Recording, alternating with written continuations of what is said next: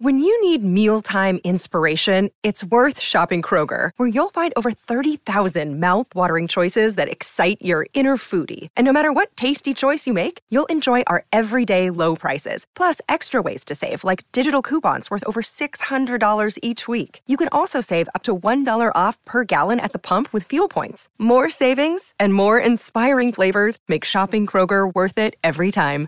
Kroger, fresh for everyone. Fuel restrictions apply.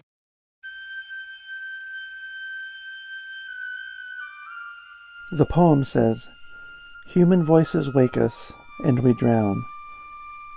But I've made this podcast with the belief that human voices are what we need. And so, whether from a year or 3,000 years ago, whether poetry or prose, whether fiction or diary or biography, here are the best things we have ever thought, written, or said.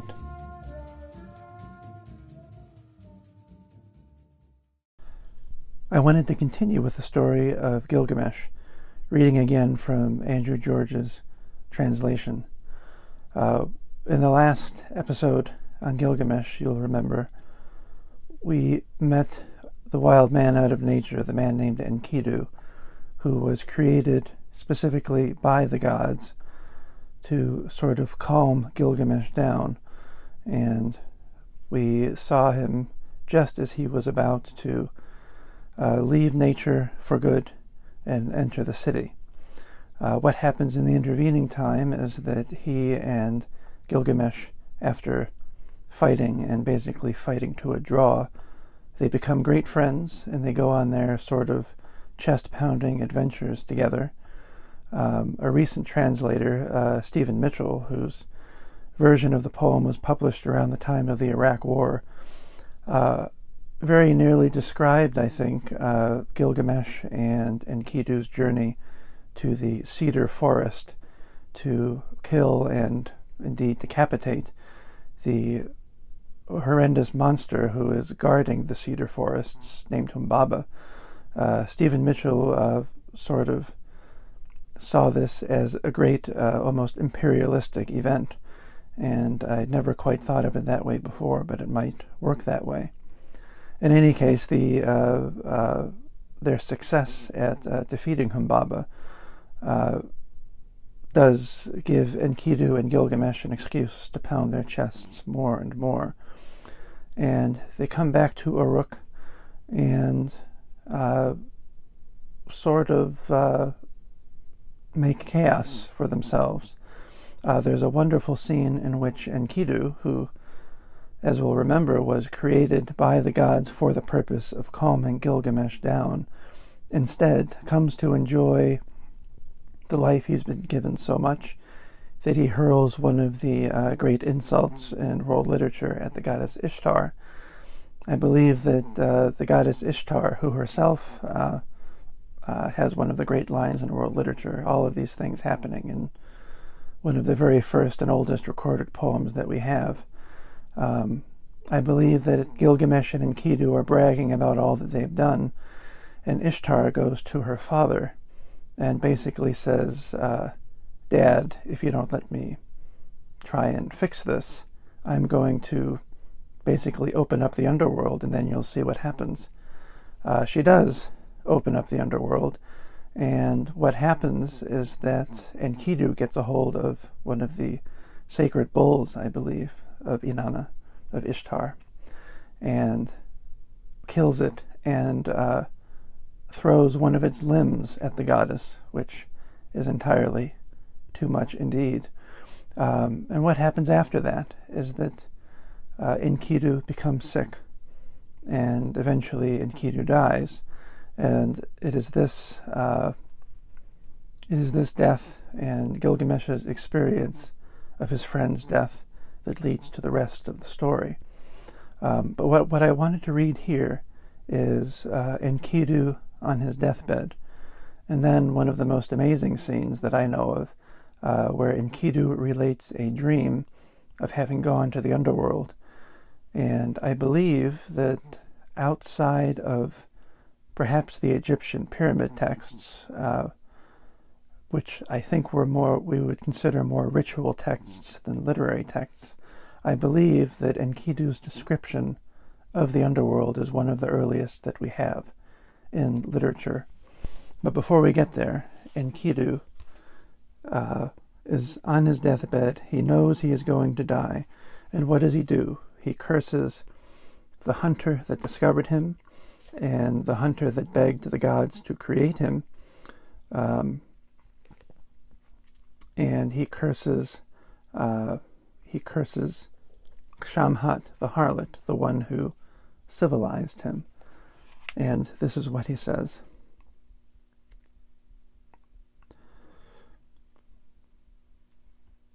I appeal to you, Shamash, for my life so precious, as for the hunter, the trapper man, who let me be not as great as my friend. May the hunter be not as great as his friend, destroy his profit, diminish his income. May his share be cut in your presence. The house where he enters, may its God leave by the window. After he had cursed the hunter to its heart's content, he decided also to curse Shamhat the harlot. Come, Shamhat, I will fix your destiny, a doom to endure for all eternity. I will curse you with a mighty curse. My curse shall afflict you now and forthwith. A household to delight you in you shall not acquire, never to reside in the midst of a family. In the young women's chamber you shall not sit. Your finest garment the ground shall defile.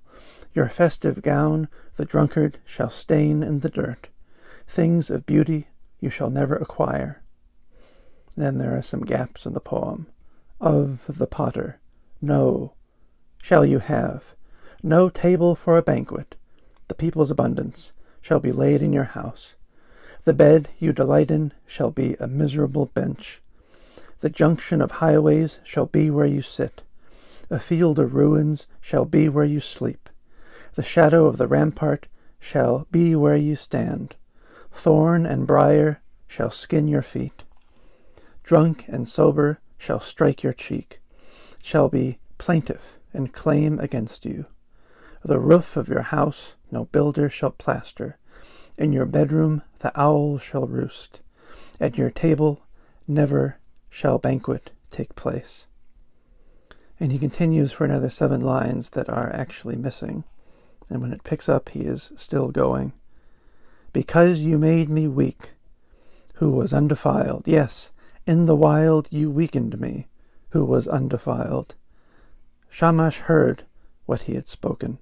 Straightway from the sky there cried out a voice. O Enkidu, why curse Shamhat the harlot, who fed you bread that was fit for a god, and poured you ale that was fit for a king, who clothed you in a splendid garment, and gave you as companion the handsome Gilgamesh.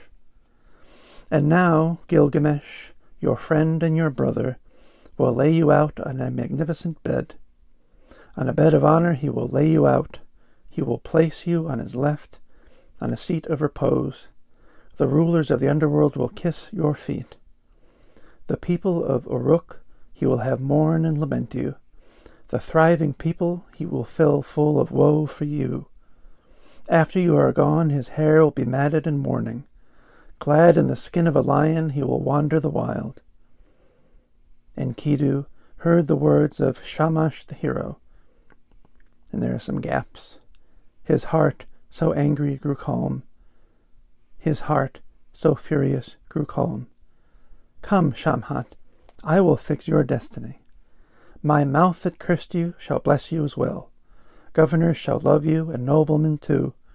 At one league off, men shall slap their thighs. At two leagues off, they shall shake out their hair.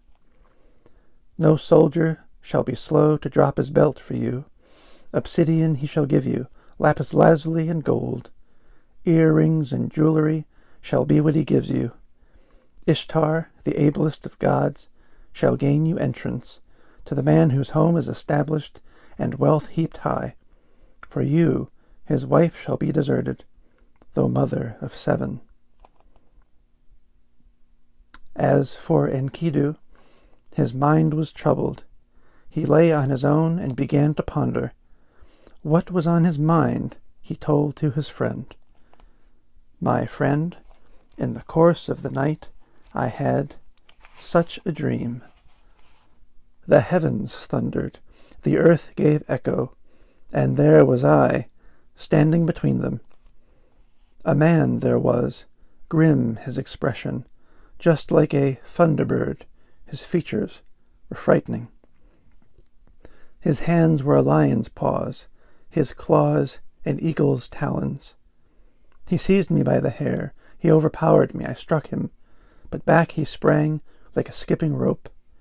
He struck me, and like a raft capsized me. Underfoot he crushed me, like a mighty wild bull, drenching my body with poisonous slaver. Save me, my friend, and the line breaks off. You were afraid of him, but you, and the line breaks off, and picks up five lines later. He struck me, and turned me into a dove.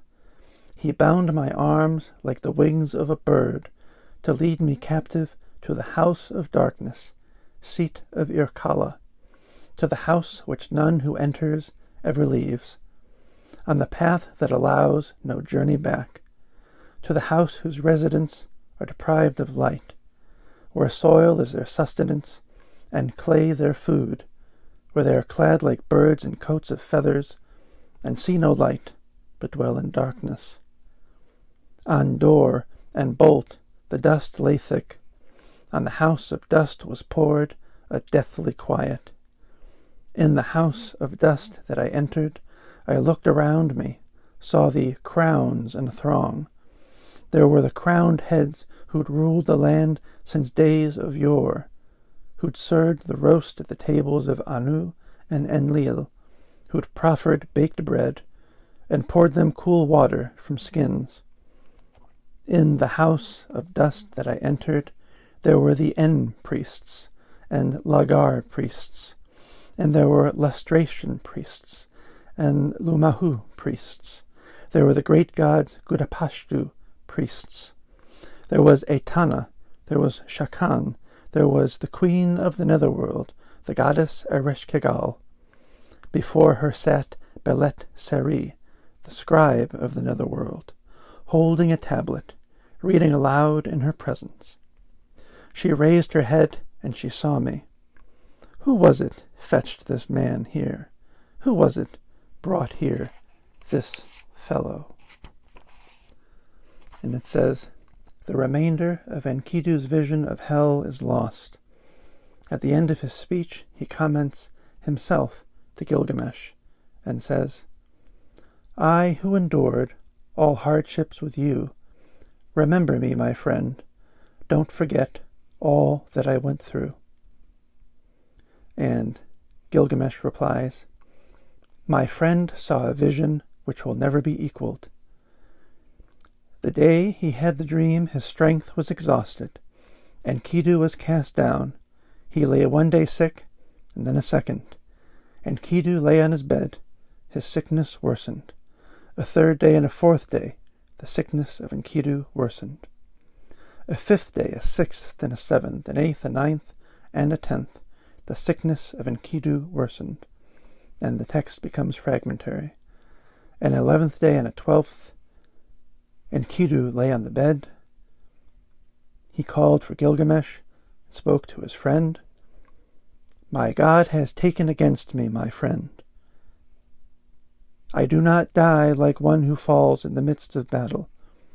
I was afraid of combat, and, my friend, one who falls in combat makes his name, but I, I do not fall in combat, and shall not make my name. And Andrew George writes, the description of Enkidu's final death throes which no doubt filled the remaining thirty or so lines of this tablet, is still to be recovered. Again, uh, for reasons that I uh, can't quite can't quite uh, comment on or figure out, this early description of the underworld is something that has never left me. Um, but it is worth saying here, especially given Enkidu's last words, that uh, he wants to make his name, and that only those who fall in combat are the ones that make their name. Uh, it's worth, and and also because I read this poem to my daughter while she was still in the womb, uh, it's worth commenting upon the fact that for some people, uh, Gilgamesh and Enkidu basically seem like uh, uh, the kind of uh, violent jocks that uh, many of us encountered in our past. Just chest thumping guys uh, who these days might be roaming the streets, revving their pickup trucks. Um, and especially given the way that Shamhat the harlot is treated, um, and how she is blamed for all of Enkidu's troubles, just as Eve eventually becomes blamed for the world's troubles, uh, at least uh, in Christianity, uh, due to what happens in the book of Genesis. These things do need to be spoken about. Uh, the, the whole thing about stories like these is not that they should be taken literally as some sort of gospel truth or gospel statement about how we should view human beings or people in the world. Uh, these are things to be discussed and talked about again and again. And it is worth noting that, um, at least for me, that uh, I would almost certainly find Enkidu and Gilgamesh sort of reprehensible if I uh, found them in real life somewhere, you know, in the grocery store, sort of acting out and acting like fools. And if one of these uh, men's friends happened to die, and the other friend mourned him and wondered why his friend had to die, I don't know how much sympathy I would have for him. But uh, it seems that this is the power of literature, really and truly. It is to allow you to have sympathy and insight with people that you otherwise might abhor or just at the very least dismiss. Um, so that all of these things are worth continuing to talk about, uh, not to dismiss. And we shouldn't not read Gilgamesh just because it seems very clear that women had a very hard time back in that day. Um, there are still things to learn even from simply saying that and simply seeing worth in the poems and in the literature itself. Uh, the, the next episode where I read from Gilgamesh will be the longest, and I will do a lot less talking outside of the poem at that time. So until then.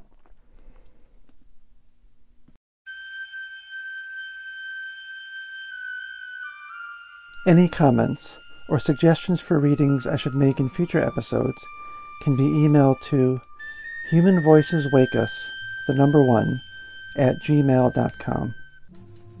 Links to each work used in this episode can be found in the episode description. If you enjoy Human Voices Wake Us, you can subscribe wherever you find your podcasts. The music here is Duke Ellington's Arabesque Cookie.